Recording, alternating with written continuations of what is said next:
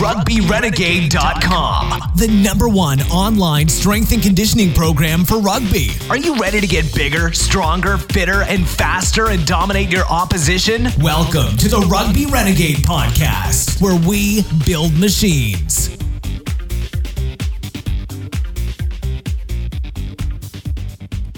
Hello and welcome to the Rugby Renegade podcast. Today's episode is sponsored by Pro Athlete Supplementation. Check them out at pas-nutrition.co.uk for all your supplementation needs. And don't forget that subscribers to the Rugby Renegade program get a 40% discount on retail prices. Yes, hello and welcome back to the 28th episode of the Rugby Renegade podcast. Uh, my name is Jamie Bain and today I interview Mark Keys an expert powerlifting strength and conditioning coach with a lot of experience in rugby and other sports the Scottish Institute of Sport, uh, of course, working mainly with Edinburgh Rugby.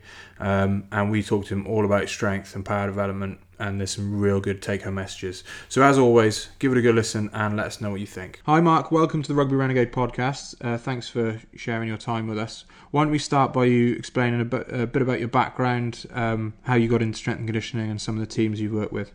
Cool. Um, well, my name is Mark Keys. Uh, I'm a strength and conditioning coach. I've been based out of Edinburgh pretty much for the entirety of my career. I'm also a power lifter and a powerlifting coach. I run a business called Cast Iron Strength, through which we currently coach about 70 athletes through a mixture of online and in-person training. Our main focus is powerlifting. However, um, for my strength and conditioning background, I did uh, my undergraduate at University of, University of Central Lancashire. Um, I was there between 2004 to 2007. From there, I saved up uh, to do my masters in Edinburgh, Edinburgh University, did the MSc there. Um, under Tony Turner uh, and Mike Stone. During that year, I ended up um, doing uh, shadowing with uh, Neil Crosby at the Scottish Institute of Sport. From there, I got offered a, a contract with the Institute of Sport to coach their sessions in St Leonard's. So I spent four years, I think it's four or five, it's 2008 till 2013, um, coaching a mixture of individual athletes, team athletes, and so on through the Institute of Sport. We had a mixture with the likes of Callum Skinner, who came through, obviously went on to win two medals at the 2016 Games, a few other uh, athletes who medaled at the Paralympics, Commonwealth Games and a mixture of athletes who were like a development. So we, we dealt with the Scottish Rugby Unions um, at the time. They're kind of tier two athletes, so the athletes that were maybe in in the in the in the, the back of the back minds of coaches for a potential pro academy contract, but maybe we're either too young or weren't quite there yet, or maybe we're just a little bit shorter of the selection criteria. Uh, so it was a real mixed bunch of uh, athletes we dealt with there, but it was mainly gym based training. I also worked with the University of Edinburgh and just doing more kind of ge- general gym training, and that's kind of where my uh, kind of gym specialty came from. Because I just coached mainly uh, powerlifters, strongmen, weightlifters. Coached them for about five years out of the university, and uh, I myself is also a competitive powerlifter, so that's kind of where my specialty kind of grew and developed. And then eventually, just through luck of, um, I was trying to get into professional rugby uh, jobs for about five years always getting knocked back, but eventually, just through having a good re- reputation and word of mouth, I got um, an opportunity to help Edinburgh Rugby with the preseason in the season of 2013 2015. Uh, 2013 to 2014, sorry, and through the back end of um, the two or three months helping with their gym, primarily helping with their gym program, I uh, got offered a, a, year contract with Edinburgh, and primarily as a strength coach, but also to help with the strength and conditioning side of things from then I, I, spent four years at Edinburgh mixed with uh, the good thing about Edinburgh was it was it was quite a turbulent time for the club. So from my own development from my standpoint I got to, work under a whole bunch of different lead coaches. I think in my time at Edinburgh I got to to assist maybe five or six lead SC coaches. So from my side of things it was a great a great development and uh, that developed massively my four years there. Uh, and basically just learned how I could maybe the institute was maybe more of a pure SSC environment as institutes tend to be very, like incredibly um, numbers driven, science scientifically based, um, a bit more science and pragmatism. So it was good to come from that kind of background and also having my own um, training background and training of of um, lifters and bring that into like a professional sports environment and to, to find out through working with different people and bash my head against a few people, getting work with a few people kind of the, the nuances of training professional rugby players and what was, what kind of worked, what didn't work, and it, it was uh, it was it was a great time at Edinburgh. And I, I also was lucky enough to work with Scotland through a couple of Six Nations campaigns and an Autumn International. So it was a good four years, but that's, that's basically my SSE background um, to this point. Yeah, cool, and uh, you know, a good time to be involved in Scottish rugby. That you know, performing really well. Um, and let's let's talk about your powerlifting background. Um, so, as you as a lifter yourself, what do you kind of take from that experience into your S and C work with rugby and other sports? I mean, for me, it's I think well, many people will be able to think different, but I think it's to be a to be an excellent S and C coach and to actually understand the process of training more than the the science of training or to understand the art and how it's actually applied. I think it's it's very important to take something to to your to your limit. Now that could be rugby, that could be lifting, it could be running, but it's it's taking taking yourself through a physical quality or to a sport and trying to take your body to the limit in some kind of aspect. Because you, you run into you understand what it feels like to be sore. You understand what it's like to plateau. You understand you have a you have a more ingrained um, understanding or you have a more intuitive understanding of the training process. And certainly from younger coaches I think that's something that's lacking massively from younger coaches I've worked with. They tend to the pragmatism tends to not be there Whereas what I've noticed with like older coaches with a with a maybe more of an athletic background is the pragmatism's there. And I think that's something um, that a lot of S&C coaches are guilty of, is not being pragmatic in the programs that you give to your athletes, how you adjust your athletes. And when I say pragmatic, you might want a player or an athlete to lift a certain load because your program says that. But then when they present with maybe a stiff groin or a stiff back, maybe rather than being like you have to like, we, we try rather than trying everything you can to try to get that athlete to perform at a level which you're maybe presupposing maybe they're not ready for that level on that day. So it's i think having being more pragmatic and having a better understanding of training as a process to understand that if you maybe don't squat 240 for five today maybe if you maybe only maybe if you don't even squat maybe if you do a trap bar deadlift or you do a single leg or or you adapt the program to allow that athlete to perform at their sport to allow them to perform to their specific task better you're you may actually you're not actually maybe going to lose the training adaptation just because someone doesn't lift something at this time.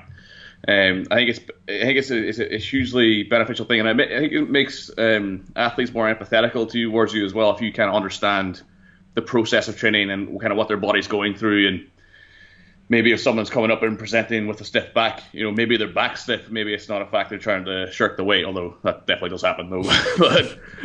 but but I think at the end of the day, you have to also understand that for most of these guys, um, this is their job as well. So you need to you need to give them the best opportunity possible to to perform on the day because as you, know if you're involved with professional rugby, it could, it could be your last game at the club. It's um it's, it's not the easiest career in the world. So like having that kind of having that understanding rather than just being some kind of numbers driven robot, I think is like a huge feather in the cap of an SC coach, and maybe something that doesn't get praised or recognized a lot by maybe head coaches or maybe even other SSCs or like national leads because they tend to be in a number numbers driven environment.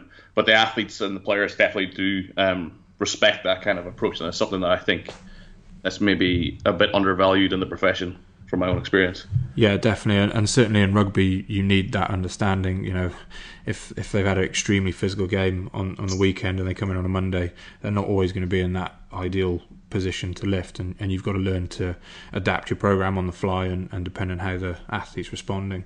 Um, so that's a really good point there. And and now um, talking, you know, in terms of maximal strength development? Obviously, you're, you're the man to ask with your powerlifting background. What are some kind of training methods you might go to? I know in the past people have looked at kind of Westside Barbell and things like that and, and try to take what they've used and uh, apply it to sports.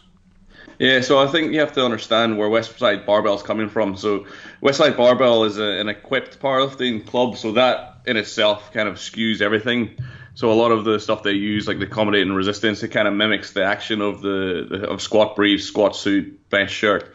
Because um, the strength shirt, the strength curve of a of a bench shirt is directly opposed, pretty much to a bench like a normal bench press. So someone like me who's quite strong off the chest, my my my I'm probably actually stronger at the bottom than I am at the top. Whereas in a bench shirt, universally you're going to be stronger at the bottom just because you got the support at the bottom. So like, I think, and also to understand that Westside, all their lifters are um, drugged to the max. So it's also understanding that like the training a natural lifter and, and an enhanced lifter is two completely different animals. And an, an enhanced lifter has the mechanical. So when I talk about training adaptation with strength, I like to compartmentalize it a little bit. Although obviously it's not that easy. It's not compartmentalized in the real world, but um, when I think about things, I like to think about the mechanical factors. So mechanical factors are basically anything around endocrinology, anything around hypertrophy, kind of your your your, your work capacity, your pre your your phase potentiation with hypertrophy, however you want to think about it. So I think of it as mechanical, and then you have the neural factor.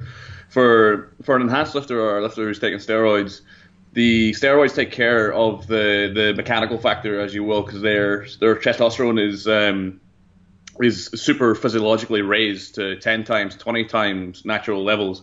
So as such, they don't really need to worry about volume as it as it are. So they basically they basically um, adapt to anything, as it were. So they're, they're, they're practically in a stage of um, newbie gains, basically.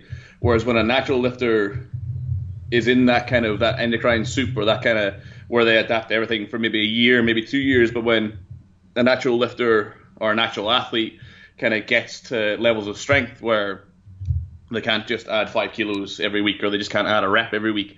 Then you need to start looking at how you how you adapt your volume, how you cycle your volume, your exercise specificity, all of these kind of it, training becomes basically a lot more complex when someone who's natural comes towards kind of their, their, their closer, not to their physical peak, but closer to their physical peak. The uh, the the window for adaptation or the amount of things you can utilize for adaptation gets much gets gets like smaller and smaller and smaller as time goes on.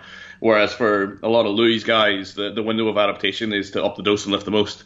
So I, I think you I think that's probably something lacking a lot is the actual understanding of kind of what actually is going on in the background of like certain gyms or certain programs and like for different kind of athletes. There's different ways of doing it. Because it does like guys will say it doesn't change much but it's a, it's, it's a complete game changer.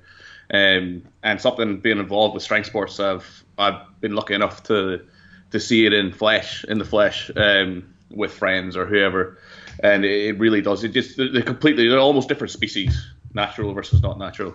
So for obviously natural athletes I think a lot of the the Westside principles maybe work well quite well in rugby or smaller team sports because you basically you have like a very finite window of adaptation. So you only have maybe one session, maybe one session two in every two weeks, depending. So something where you're exposing an athlete to a maximal um, voluntary contraction or a maximal effort, whether it's ME or RE or to a lesser extent dynamic effort.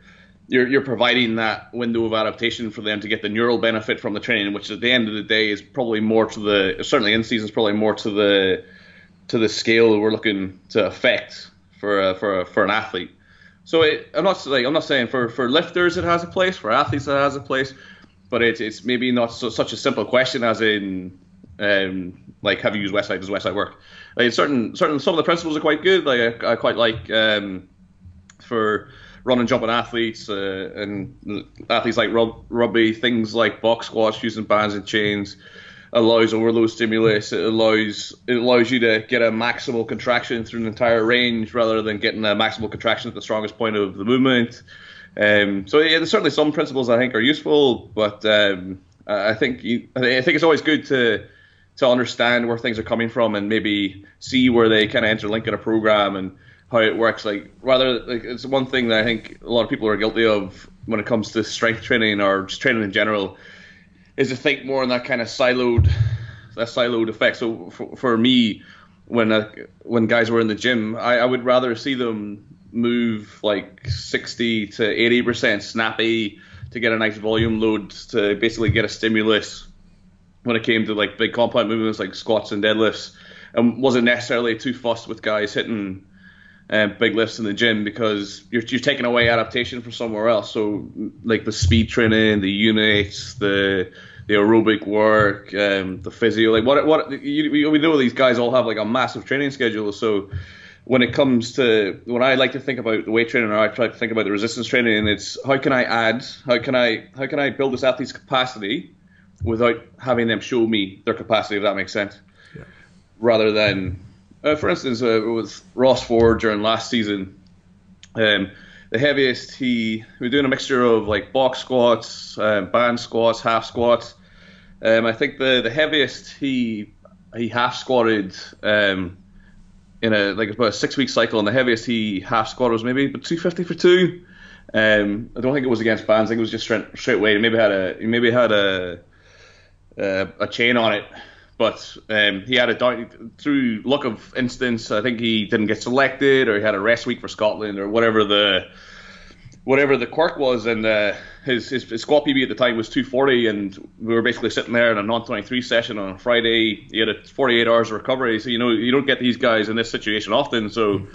But basically, he fancied going for a max. I was like, yeah, sure, go for it. And he squatted 260, which is like a 20 kilo PB for him having one not done a full squat for about six weeks and two heaviest he lifted through a half squat was 250 for two. So uh, it's it's to understand as well that um, there's like there's an incredible soup of um, training and adaptation within rugby. So I think it's one is how how can your training add and not take away from that training, and it's to maybe have like a because when the guy goes does a scrum, uh, line out efforts, all of these are exposures to force production time under tension. So, yeah, for me, it's I like to make things. I like to try and make things. Well, I like to try to understand things and then try, try to simplify as I understand.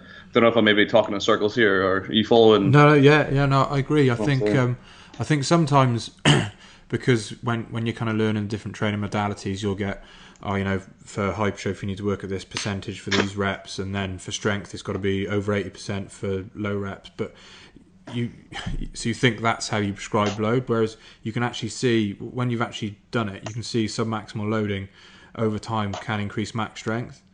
Um, and and once you've done it, you realise that, and then you're not you're not so pressured into having to lift heavy all the time. Yeah, um, I think that's there's a without question that's the fact. Um, don't know if you ever heard of a guy called Boris Sheiko. You probably heard of Boris Sheiko, I yeah, imagine. Yeah. Yeah, so basically, his whole training philosophy, he doesn't. He, he looks at relative intensity. he looks at uh, volume, as in terms of total reps. So the only variables he'll count within his training week. Obviously, he, he trains purely. He trains weightlifters and powerlifters, but he's famous for powerlifting. The only two training variables he will look at um, as meaningful are one only variations of squat, deadlift, and uh, bench press. He doesn't he doesn't track volume load for rows, for lunges, lower back. They do the assistance work, but he doesn't track it um, and he will look at uh, the relative intensity. So the his, the way he tracks relative intensity or relative load is every single rep. So rather than say you take so you you maybe take um, 30 reps done with an average intensity of um, 75. So that's your your volume and your intensity. He will take every single rep. So if there's if there's like five reps done at 70%, he'll take five 75%, and if there's like so on and so forward, and then he'll take an average of that. And he, but it, he uses that and volume as just the total number of lifts done. But the only thing he uses to track um, the the loading of a week is the, uh, just the gross number of lifts done. Um, and he he deliberately doesn't have his athletes go over 90%. His the better his athletes are, the the less heavy they lift. So the kind of the heaviest his athletes will go to in pre- preparatory phases will be 85, 90 percent, and for they might do maybe do 95 or 90 percent for two sets of two, whereas in that training week, he, some of his training cycles he do a thousand plus lifts in a week, and he, he tracks from 50 percent to 100 percent, so that's a thousand lifts between 50 and 100 percent. Obviously, this is how um, full time powerlifters are training, but it's also um, the most the most successful strength coach on the planet as, as, far as powerlifting goes, and he has all of his lifters. He doesn't really the, the intensity of effort is not really the main thing. Mm. It's it's the the, the crew, the, the, amount of work done, and the relative intensity of that, and that as long as that's cycled correctly, and athletes are coming into competition in the correct space, um, that's kind of that's that's it. Sorry, uh, I'm getting lost here. That's kind of how he, he, tracks his training. So to put this in perspective, he trains a lifter called Kirill Sarychev. So Kirill Sarychev is the current all-time bench world record holder. His bench is 335 kilos, um, with, without a shirt. Um, so the guy, the guy he took that off is a guy called Eric Spoto. So Eric Spoto is probably more of the American style of training, as in it's like they train heavy, train often, more is more kind of philosophy. So I think uh, I might get the numbers wrong, but I think um, uh, Eric Spoto benched 372, or sorry, 3 327 or 330, and it was difficult. Whereas Kirill, when Kirill benched 335, it looked like it was nothing. It looked like another 10 kilos in him. Hmm. So it's kind of like the two different philosophies at the absolute extreme of of one exercise, and how like lifting like high intensity, lifting to failure versus lifting sub maximally, uh, lifting with a lower with a lower um, percentage with maybe a higher volume, how they present themselves at the absolute extreme of bench press, for example. So there's, there's more than one way to skin a cat, and I think we, I think when we look at things, when someone's like, I think there's a real danger within strength training or within training in general and being too bound by sports science. Because if you if you look at it, you'll you'll look at the the, the very there's been very little meta analysis done on on dose response to strength training, but the the, the, the the meta-analysis that has been done would suggest that 85% is the optimal training percentage and four sets per workout is optimal. But then we're looking at what's what's the population, what's the training background. When you start delving into it, what's the what are the quality of these studies, what was the duration of these studies, what were the extenuating factors, etc., etc., etc. If you actually like sports science, just due to the constraints of being sports science, is not the best science. So it's, it's not like you're trying to utilize. Um, it's not, it's not like we're looking at clinical trials here. We're, we're looking at sports science. So I think you, you need to be cognizant of that when you're when you're trying to be science led. So for for me, science will, will point you in directions, but then it's more for you to take that idea and then apply it with good, apply it systematically, apply it um, thoroughly with your own group of athletes or with yourself or whoever it is. I, I can't, I don't think you can take, you, you can take things like like hypertrophy being volume dependent pretty much. You, you can definitely take that from the literature because that's pretty much as writ. That's coming out left, right, and center. Velocity based studies, um, intensity based studies. Like if you if you control for the volume, the, cross sectional area responses seems to be more or less uniform as long as the volume load is or the volume load or the amount of work is, is sufficient to produce a hypertrophy response. So I think you can take some of some, some things like that as writ, but when it comes to the actual nuance of programming or or trying to to work with specific populations such as rugby players, powerlifters, weightlifters. I think I think it's nice to have like a it, it's essential. It's not nice. It's essential to understand physiology. It's essential to understand biomechanics, and the better your understanding, the better kind of uh, the, the the better grounded you are in some principles.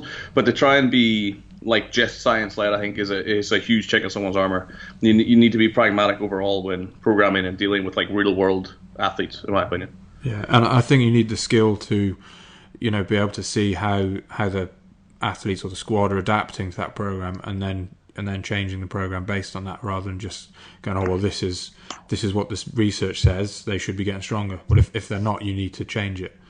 Um, and, it, and, you talking about the, the volume loads, it reminded me. I think it was Dan John saying that um, it doesn't matter if you're you're not working at you know ninety percent plus working on, close to your one RM, so long as you're if you're increasing your volume load at around eighty percent and slowly over time increasing your eighty percent, your one RM is going to increase.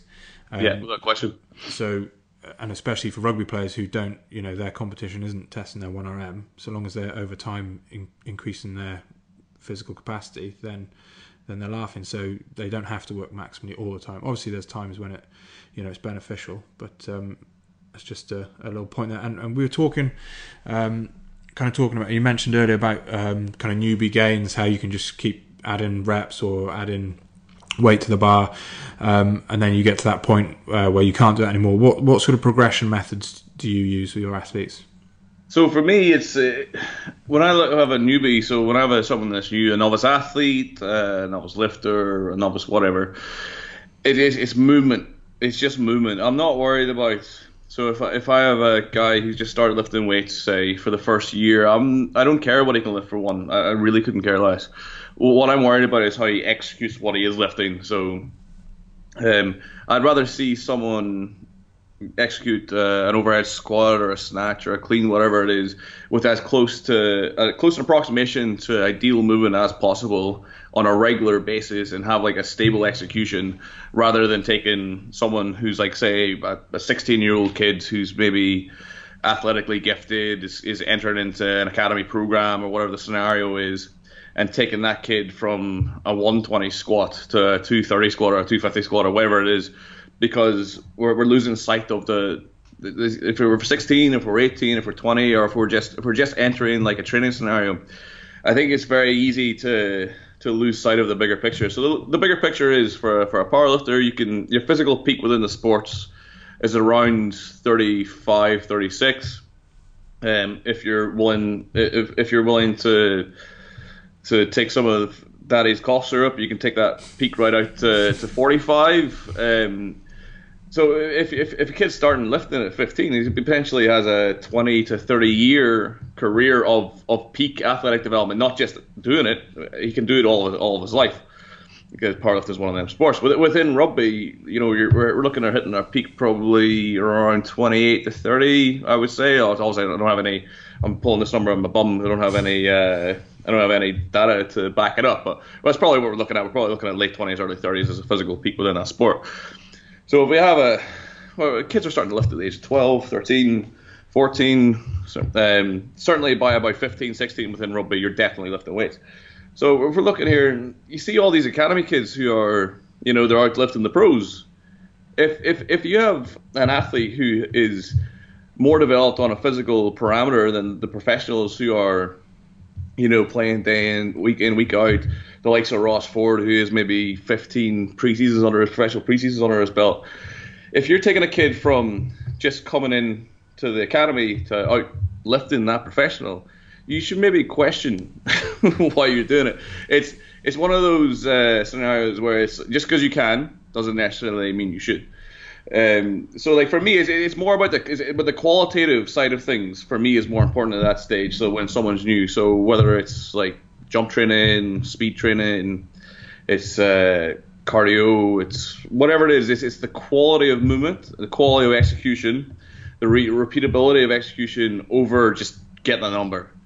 Because I, I, you know, you put you could put me in a rugby academy. I could take, I could, I could get them lifting stupid numbers. Um, but you know, what's it going to do for them as a player? Probably not a lot. Maybe they might have some like videos on YouTube that make them look cool, but like on a so for me, it's it's it's, it's the long, it's to think long term, and obviously the way these places are set up, that can be a very difficult uh, philosophy to actually bring to fruition because you have academy managers, you have head coaches. What like what how how's fucking Jimmy getting on in the gym? how's the squat doing? How's this doing? How's this ta- this test doing? Whereas it becomes about churning out numbers without well, actually, you know, yeah, Jimmy squatted 230, but it was a bag of shit. Like he's, it was like high. His fucking knee valgus His back spasmed. He couldn't play for two weeks because. But he, but he, but he, the number went up the spreadsheet, so I'm doing a good job. Well, maybe you're doing a shit job. Maybe maybe that's not what we should be doing. So I, th- I think that for that, for me anyway, certainly certainly from a powerlifting standpoint, from just a pure technical standpoint, it's about movement. The first year at least is about movement. There's so I, I so many people that come to me who have maybe are self-taught or who maybe had a coach in the past where their movement is just it, it's shit. And you're talking for some people, you're, you're talking like two years, three years to correct problems. So eh, some some lifters who, whose whose back rounds like fuck at like 50 to 60 percent on a deadlift so and then they've been lifting for about two or three years, either under under their own steam or with a coach who maybe wasn't um, the most diligent on that side of things. And like for for the better of the lifter, we're talking. Look, we need to take a side step here for six months. It could be two years. Um, but until like this this aspect of your training is correct, like you're basically you're on a one way train to Snap City unless we sort this um, this aspect of your movement out. And the, I've, I've lost I've lost plenty of clients from just being look, this is what we need to do. This is the reason we're doing it. And then, you know, because because powerlifting, you can see what you're doing, you can see the weight you're lifting. All like people get answered like, oh well, so and so's lifting that, so and so's lifting this. This girl's got better than me, or this guy's got better than me. But it's like, yeah, but look at how they're doing it. Like, give give them five years and they won't be in the sport anymore because they'll be too injured. Um, so yeah, so for me, it's it's not about that the program is irrelevant because we're you're you're in you're you're in that adaptation soup you can literally do fucking anything and they're going to get better. So if you can do anything and get better, then why not develop quality over like a quantity or develop if that makes sense. Yeah. And and with that in mind, do you do you give them at, at, that stage a lot of variety of exercises, or do you try and stick to you know the basic lifts and really perfect that, or do you try and give them a, a kind of broad movement base, so to speak? For an athlete, certainly variety is, is a very good thing to give them because you're just adding them more tools. So if if, if you have an academy, if you have an athlete who comes from an academy where they do Olympic lifts, they do lots of jump training, they do lots of sprint training. Then all of a sudden, I have all these wonderful tools I can use for ballistic strength, I can use for power development, I can use for strength development. You know, if if if maybe their back's a bit sore, I can go right try front squat and then you can take a front squat through a full range with a good movement, or like we can actually have deadlift in the program. So there's one thing we took out of um, the Edinburgh Strength Edition program was pretty much deadlift. There was a few guys that did it, but just from having went through a preseason where deadlift was one of the key exercises and the amount of movement issues that most of the guys had because they hadn't had a powerlifting coach show them how to deadlift. Um, guys are picking up back spasms, like they're like like it's just loads of issues. So that was something I just removed from the program. And we, we, we had some of the guys who are LTIs would have deadlift in the program, but if you were playing, deadlift wasn't in the program mainly because there was too much back being used. It was rounding, like there hadn't been enough policing of the movement. Mm. So it, that was an exercise we removed. But it's, it's a fantastic exercise. It's something that you, would love to be able to utilize. But if it's not being done correctly, it can present a whole shitload of problems. So and if you get if you have guys who can like squat through a full range with good technique, you know that's that's a way better way of developing someone's athleticism than having to use box squats and a and like single squat, a single leg squats because we have to kind of gimp the program because you don't have the range or you don't have the technique to squat through a full range. So if, we if we can squat like a weightlifter, we're gonna get a whole shitload of uh, of of adaptation that's hugely beneficial for your vertical force production and your general athleticism. Whereas if we're only lifting through a box squat, yeah, we might get some of the, the vertical force production adaptations we want, but there's going to be things like VMOs going to be underdeveloped because you're not going through full range, etc., etc. So, if, if for an athlete that um, that variety of exercise is, is just increases their physical literature, increases their syllabus, gives the coach more more tools that to utilize. You can run a you can run a better program basically if they have a better skill set and better movement. So I think for an athlete, the, the variety is incredibly important. For for a powerlifter, less so, um, because we're, we're we're performing a closed skill. So if if if, if, it's that if, it's, if we're looking to, to become good at a closed skill, we'll utilize a, a, variety to teach someone how to do it. So when I teach someone how to squat, I'll utilize a variety like overhead squat, we'll do goblet squats, we'll do zombie squats we'll do front squats, pause squats, blah blah blah blah blah, box squats. So if if if we have movement issues or we have uh, skill issues, then variety is incredibly useful to, to, to, to show that person maybe a way, an alternative way, a better way of bracing. So, for, for example, if, if if you have a lifter who who has who has difficulty holding their lumbar position through a full squat, one thing we can utilize is a mixture of box squats, tempo squats, and pause squats with the correct coaching cues, and we, we can we can get a we can get a really good return out of using that variety of lifting with, with, without actually doing the movement we're trying to do. We, we are doing it, but we're doing it in a variety of different ways. So, but like for for for like a novice powerlifter, I would rather they do the just do squat, just do deadlift, just do just do bench press, but with with like a very good technique and constantly trying to like hone in on the technique. And where there are like we'll use some variation, um, but yeah. So so at that stage, so if it's very easy to put numbers on powerlifting. So for a lifter who's maybe a novice, would say 80% of their volume will be specific to the lift they're training, and then 20% might be variety. Whereas for like an athlete, a rugby player, a soccer player, or whatever the the athletic endeavor is, it doesn't actually particularly matter what like they can front squat, they can back squat, they can trap bar, they can box squat, they can fucking do anything really for strength development as long as there's external resistance, as long as it's the movement quality is being coached, as long as we're we're trying to, to, to develop like physical literature outside of just trying to get Billy to squat 220 because because great whatever but like it's um, yeah. So that's that's for me. That's kind of the, the, the I, I for me I would I, I treat I would treat the, the coaching of a of an athlete completely differently. It's, it's, they're so separate from training like lifters, um, yeah. because they're, they're just completely different in like what you're trying to the outcomes you're trying to get. Yeah. So let's talk. This is a question we um, we ask all the guests on the podcast, um, and strictly to, to rugby. What do you think the biggest mistake that rugby players make when it comes to S and C? When it comes to S&C, uh, training too hard, without question. Without question. Um, anytime you do a cardio drill, you have to puke for it to be good. Anytime we're doing strength training, it's got to be heavy. It's go heavy or go home. It's it's definitely training too hard. Is guys are like so fatigued, like all the time. They don't like they don't worry about developing capacity. They just worry about the number. So if it's a yo-yo test or it's the the Bronco test or it's like a 30 meter speed time, it's just about getting better at that thing. Like it's a good thing as an athlete to have that mindset to to be, have that single-minded mindset where it's like right here are the things that we want to focus on and I want to get better at this. That's a great mindset, obviously. However, it's it's, it's the lack of appreciation for into what builds like a better body for rugby, and it's not it's it's, it's a little bit of this, a little bit of that. How it's done, it's it's it's for for weights like we were talking about beforehand.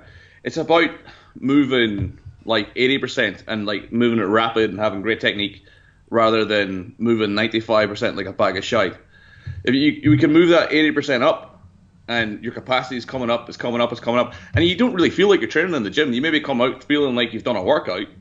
Whereas if you're constantly testing your basically your biomechanical integrity, you're coming out with a sore knee, you're coming out with a sore back, you're coming out with a sore shoulder then these two people are the person who's maybe looking at how things are done, and maybe you know maybe this season they're not going to have the best season in the world, but you know five seasons down the line, seven seasons down the line, bearing in mind they don't get injured, which which is very fucking likely in that that amount of time.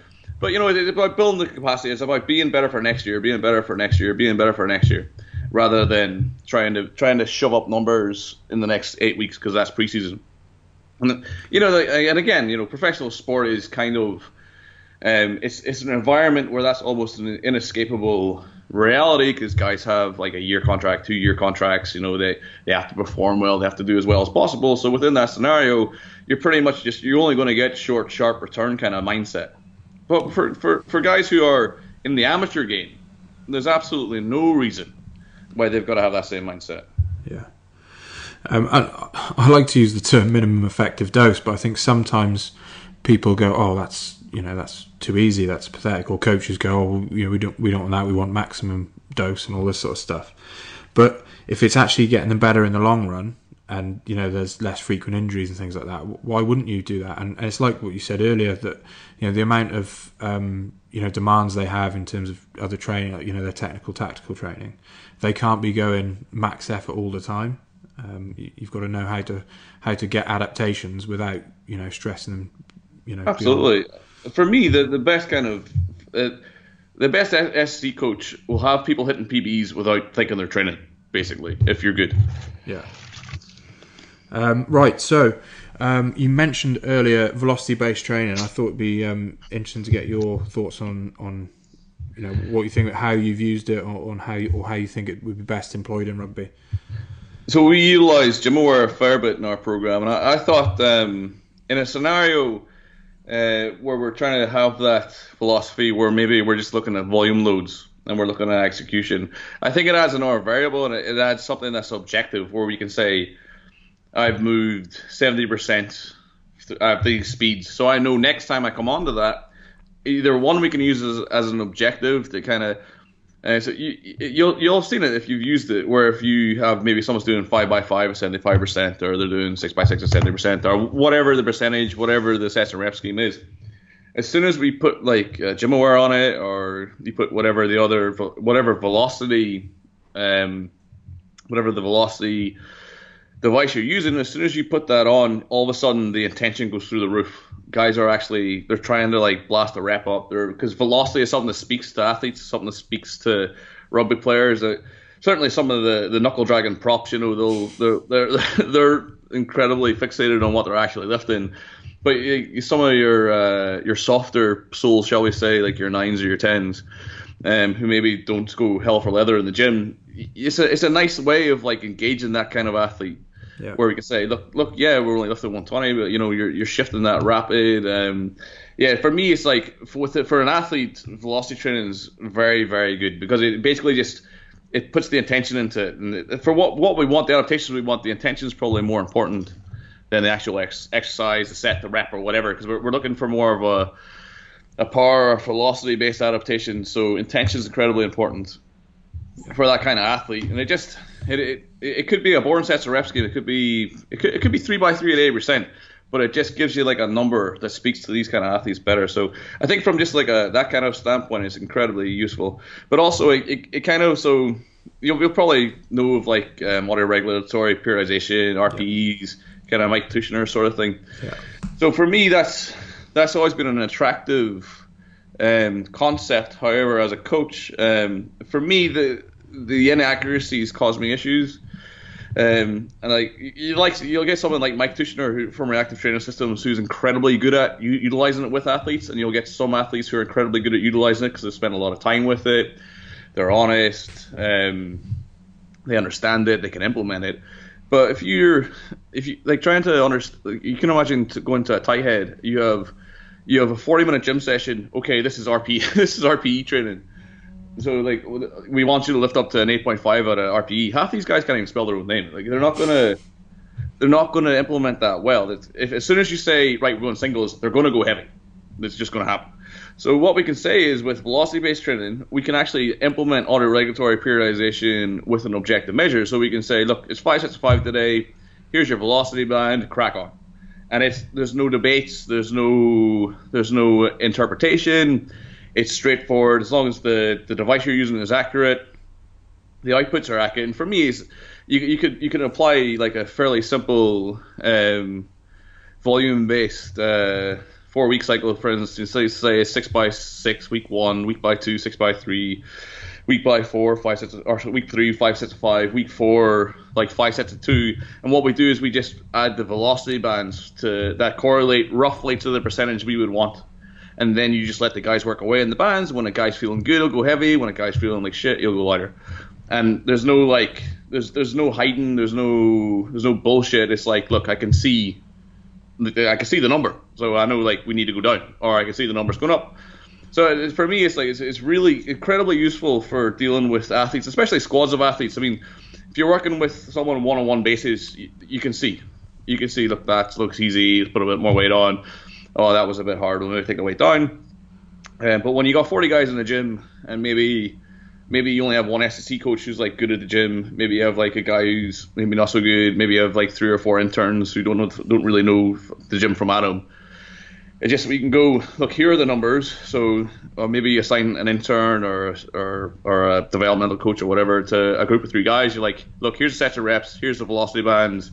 Just go and help them guys out and all of a sudden everything's working like clockwork within the gym. So I think I think for like squad based um, squad based programs or group based programs, I think velocity based training is like incredibly useful tool. And it's maybe something we probably well certainly wish we maybe used a bit more of at Edinburgh. We did utilize it, but we maybe couldn't have done as much with it as we could have done. But yeah, I, th- I think it's very useful. Yeah, because I, th- I, think when, like say, GymAwares and Tendo units and stuff first uh, began being used, it was more for the kind of power stuff. But more and more people are realizing the, the benefits of using it for the strength work as well. So it's it's good to see that being used more. Um, let's talk. And normally, uh, if I have a physio on on the podcast, I'll usually ask about injury prevention. But I think it'd be good to hear from a from a strength coach's perspective. What what are your big um, or your go to things for injury prevention? Be strong, move correctly, don't program like a retard. Oh, lovely. no, I, th- I, think you're exactly right. Obviously, strength is you know one of the one of the best injury prevention tools you've got, and um, people kind of look for these funny balance exercises. But if, if you're not strong, then there's no point doing any of that. Uh, it covers your bases, you know. If you don't move like a retard, then you don't knee valgus when you jump, you don't knee valgus when you turn you lift with a good posture, you do everything with a good posture. If you're strong through a full range, then you're pretty much in a good place there. And then the vast majority of injuries are. So the one thing that I always broke me talking to the physiotherapist was the term load and how it was basically a catch-all for everything under the sun. It's a, it's a load it's a loading issue. It's a loading based injury. You know, to a sense, like they're correct. All injuries, any overuse injury is a load issue. It's an overaccumulation or load without enough um, without enough space for recovery. So that's where the not program like a retard comes into the equation. So if if as long as as long as things are like dealt with, so you're not going from like doing a 10k a week up to a 20k a week straight away, as long as long as you're looking after the the variables you can, as a, as from an SC standpoint, as long as we're making sure that with, we're using our GPS, we're using our heart rates, we're using our GymAwares, we're, we're, we're controlling the variables that we have, or the objective variables we have, and programming them in a sensible manner where where we're where we're increasing things in a logical manner, we're we're allowing we're allowing for recovery where it's appropriate. Um, as, as, as long as we're like we're doing that side of things well, as long as our athletes move well, and as long as our athletes are well developed athletes, then I think you're pretty much doing all you can from an injury pre- prevention standpoint. I really don't think that a lot of these kind of airy fairy exercises really have a big place in the gym. I see see a lot of um, uh, you'll so since kind of Kelly Starrett became a thing. Yeah. Oh, like so, I'm currently doing a bit of coaching in the gym, uh, where the athletes take about 30 to 40 minutes to warm up to do a lifting session. and it's like it's. Uh, I, I, did a seminar in a place, and they were what's a good warm up for squat. Uh, go to the gym, squat the bar for ten, put some weight on, do it. You know, like there's no like there's no need for half the like like the vast majority of this shit is just a waste of time. It's it's it's entertainment exercise, is what one of my colleagues said once. So I thought was a fairly uh, fairly accurate description of it. So you think about it. So if you think where a physiotherapist is coming from, a physiotherapist is a strength coach. They just train weak and injured people. So they, they have a, a battery of exercises. So isometrics and eccentrics are huge within physiotherapy because an isometric is probably the first contraction you can probably do. Yeah. So that, that's the one thing that annoys me so much about um, talking to physios is eccentrics and isometrics. It's just muscle action. It's like they talk about eccentric training and concentric training like they're two different things. That it's just muscle action. It's just sub, subsequent muscle action. So like from my standpoint, obviously, I'm dealing with um, like very like people who are fit, quote unquote, who are like looking to get better or something. So for my action, it's like I, I don't really concentrate on muscle action, but whereas obviously where they're coming from, they're coming from a point where muscle action has a huge relevance. So that's something they think about a lot. And then and then if you, if you look at so what's what's the physio program? Three sets of ten of this exercise for the next four weeks. Well, where's the progression? Um, we're going to use a heavier band. Well, how do you, uh, what's what's the resistance of the band? What's what weight is that? What's the volume load of that? So like they're, but they don't have to because people adapt so quickly to the exercise they're doing because they're coming from a place where they have a broken arm, they have a, like an ACL repair, whatever it is. They're coming basically from zero to being fit enough to actually do a bit of a gym program. So, so for, so for me, like a lot of stuff that they do, like has obviously is hugely relevant and like Oh, if you ever if you ever worked inside rugby, physios are fucking super important. I'm not saying that like they're useless, but it's, it's, it's just it's, it's, that compartmentalization that, of people who train basically train weak people or train injured people, and then they're trying to to train a fit athlete or a strong athlete and use the same tool set, where they they they have someone who um, someone who has weak glutes but can, can squat three times body weight. Like, how the fuck are they going to squat three times body weight if they're weak? If the glutes are weak, it doesn't make any sense. Maybe it's it's weak in a certain scenario in a certain test, but like, what's the actual ramifications of that in movement? So there's a very good podcast called the Physio Edge podcast. I don't know if you ever come across it. No, I haven't. It's, it's ran by a group in Australia they have some re- really outstanding episodes. I don't think there's that many of them. I think there's maybe 50 or 60 of them. But they had one girl on who talked about the meaningful task, which I thought was just like was such a light bulb for like physios. And I don't know if a lot of people have heard about it. Well, basically, she'll look at she'll look at. So if she's talking to me as a powerlifter, she'll be like, right, my like I'm getting glute pain or have glute weakness. So they'll actually make you do a squat with a barbell and like have a look at it. And then within that scenario, they might say, uh, at this point of the movement there's weakness, which is obviously relevant. But it's, it's even that, that small thing of actually like taking rather than just like right, we're going to do an injury prevention scheme where we're going to do these exercises and it's delivered shit. It's not coached. It's like you have a group of guys doing band work that they don't buy into. The physio's not really coaching it. Just kind of lie, they lie around the floor, roll about a bit, and do some shit exercises with with bands, as opposed to actually look what is the application of this. Like what Brian's saying, uh, here's my here's my. How many times have you seen a group of guys in the preseason go through a battery of like a half a day's worth of testing, and they never fucking use the data ever. Yeah. It's just it's just union policy that they do that. It's a complete fucking waste of time. We we have guys we have guys going through. You know, you have your testing days when you come into preseason. Guys doing like a like a like doing a maximal aerobic test, and the morning before the maximal aerobic test, they're doing fucking planks to failure. They're doing trunk holds to failure. They're doing fucking hamstring test to failure. It's just like like I don't want this in my program, but I have to have it in the program because it's union policy that, that that's in the program. It's like, what is the utility of this? Like, what is this telling us when they eventually get injured that, oh, this is baseline, so we can bring them back up to baseline because, um, because of legal issues or whatever. But but it yeah, very rarely even gets used for that. yeah. So it's, it's just like for me, it's it's like the idea is good, but the execution is just shit. It's it's just the it, I think it's just it's, it's very much in its infancy. So I think it'll get. So we can have things like the like the NordBord, which is quite a good tool. You have things like this groin squeeze test, and you know that are standardized, blah blah blah. So I think it's. Uh, I think it's it will develop as it goes, and obviously we're getting much better with um, the external measures of load, GPS, heart rates, even RPEs to an extent. So it's definitely very much a, a science and development, but I think I think a lot a lot of injury prevention is just down to gross program choices and how things are ran and yeah. Yeah, definitely. No, I'm really glad I got your perspective on that. As, as normally it's from a from a physio kind of view. um, so uh, this another question we, we ask all the guests: um, What advice would you give to a, an upcoming strength coach? Get get to know people uh, too many guys are worried about um, getting quality, getting the UKSCA, or getting the NSCA, or getting a degree, getting a master's. For me, if I, if I, if, if I, let's say I, I was to put up uh, an, an intern position available, what I'm going to look at is I'm going to look at your experience first. That's the first thing I'm going to look at. Not, I don't really give a shit if you've got PhD, if you've got fucking five PhDs. It makes no difference.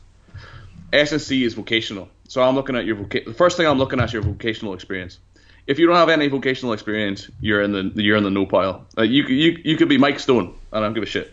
If you if you, if you don't have if you don't have vocational experience, I'm not interested. So the first thing, get to know people. Like, offer your time for free. It's it's the nature of the industry now. You're not you're not there's it's not a you're not going to get your masters. You're not going to get your UKSCA and then apply to a job and get the job. It's not going to happen what you're going to have to happen is you're going to have to talk to people, you're going to have to get to know people, you're going to have to offer your time for free, and it might be a year, it might be two years of offering your time for free, and eventually you'll get something. There'll be a there'll be an opportunity. Will maybe you shadowed with someone for a couple of months, they liked you, maybe they have an entry level position, you apply for it, they see your name, and that's and they're going to go for you chances unless you maybe get your dick out in the in the interview or something, do something stupid, but chances are you're probably going to get the role if you if you if they got on with you, they liked you, you spent some time with them, you have a much better chance of getting that role than someone who's just applying through through the application process. So the first, uh, my advice would be if you if you if you want to be an SNC coach and you actually want to get a job, it's speak to people, intern, offer your time for free. Obviously, you still have to get your degree. You still have to get your accreditations and whatnot because you, you need to be, you need to know what you're talking about at some stage. You need to be able to program at some stage. But it would be first if you want actually want to do this as a profession, it's get out there, get talking to people, find somewhere and volunteer your time. And when you do volunteer your time, be early. Don't be a dickhead. Like we had a guy, um, we had a guy who's a weightlifter come into us um, maybe two years ago, three years ago. So we, we used to just like we, we, we had like maybe had one um, intern who was kind of there for the year, but we'd, we'd, we'd always be very we were very open program. So people who maybe asked like who maybe knew me through lifting or knew Ash or whatever would ask like can we come and spend time? It's like well, we know what it's like to be an SSC coach, so of course you can come you can hang out for like a day, two days, a week, whatever. So we did this with one guy who was a weightlifter who I didn't really know through. Um, uh, oh, I kind of knew of, but didn't really know him. Uh, so the first the first session he's in, right? The guys are doing snatch and 40 snatching like 50 or 60 kilos, and uh, he goes over to them, starts talking to them, and makes a joke about them. And he's lifting. He's like, "Oh, is that all you're snatching?" And 40's like, "Oh, I've had four shoulder operations. I'm lucky I can snatch." Like that's what this shit. You know what I mean? Just like, what the fuck are you doing? Guy's a lion. Guy's got 100 casts for Scotland. Guy's a fucking legend. You just go over there fucking jesting him because you can snatch from them. What the fuck? Uh, so basically, just don't be a dickhead was the main one. Um, just like try to get on, like ask questions, be helpful, be on time, uh, and just just be as helpful as you can, and just just, just try to get on with people. Because at the end of the day, if you want to work with someone, you got to get on with them. So we're not going to hire someone that's a dickhead. So yeah, so that's kind of would be my advice. Yeah, great advice. And um, kind of going away from the, the people thing, are there any books you'd recommend? Yeah, yeah. Um, so on strength training, the one book that I love is uh, Science and Practice of Strength Training by Zatsiorsky. Yeah. That is without question to me the best, the, the best book on the topic. It's, it's you know as, as, regards information, you know, Super Training by Mel Siff's probably got better information. However, Mel Siff, God rest his soul, is probably the worst author I've ever read. it's it's it's it's harder than reading like an instruction manual. It's awful. Whereas Zatsiorsky is actually there's a bit of narrative to it. It's it's still a textbook, you know. It's not it's not fucking Game of Thrones, but it's uh, it's readable and it's digestible and the information is fantastic. Um, Mike Stone's uh, Science of Principles as well is a very good book. Uh, Bompa's book I assume is quite good. I don't know. I have really read it, but it always kind of it, it always pops up. Um, yeah, so for me, I, I, think just take take two or three key texts from every element. So conditioning physiology, anatomy, strength training, speed training. Like try try find what the key texts are and read at least one of those key texts. Um, I, I, for me, that's probably you, you're gonna get probably more out of doing that than you will do from doing a degree because you'll you'll develop a better understanding of it. And then after that, you know, if you're interested in how to develop speed go and fucking spend some time at your your, your athletics club. If you're interested in how to develop aerobic capacity, go spend some time at your triathlete, triath, triathlete, is that thing? Triath, uh, whatever, like your endurance based clubs. I'm not, not very good at endurance based sport.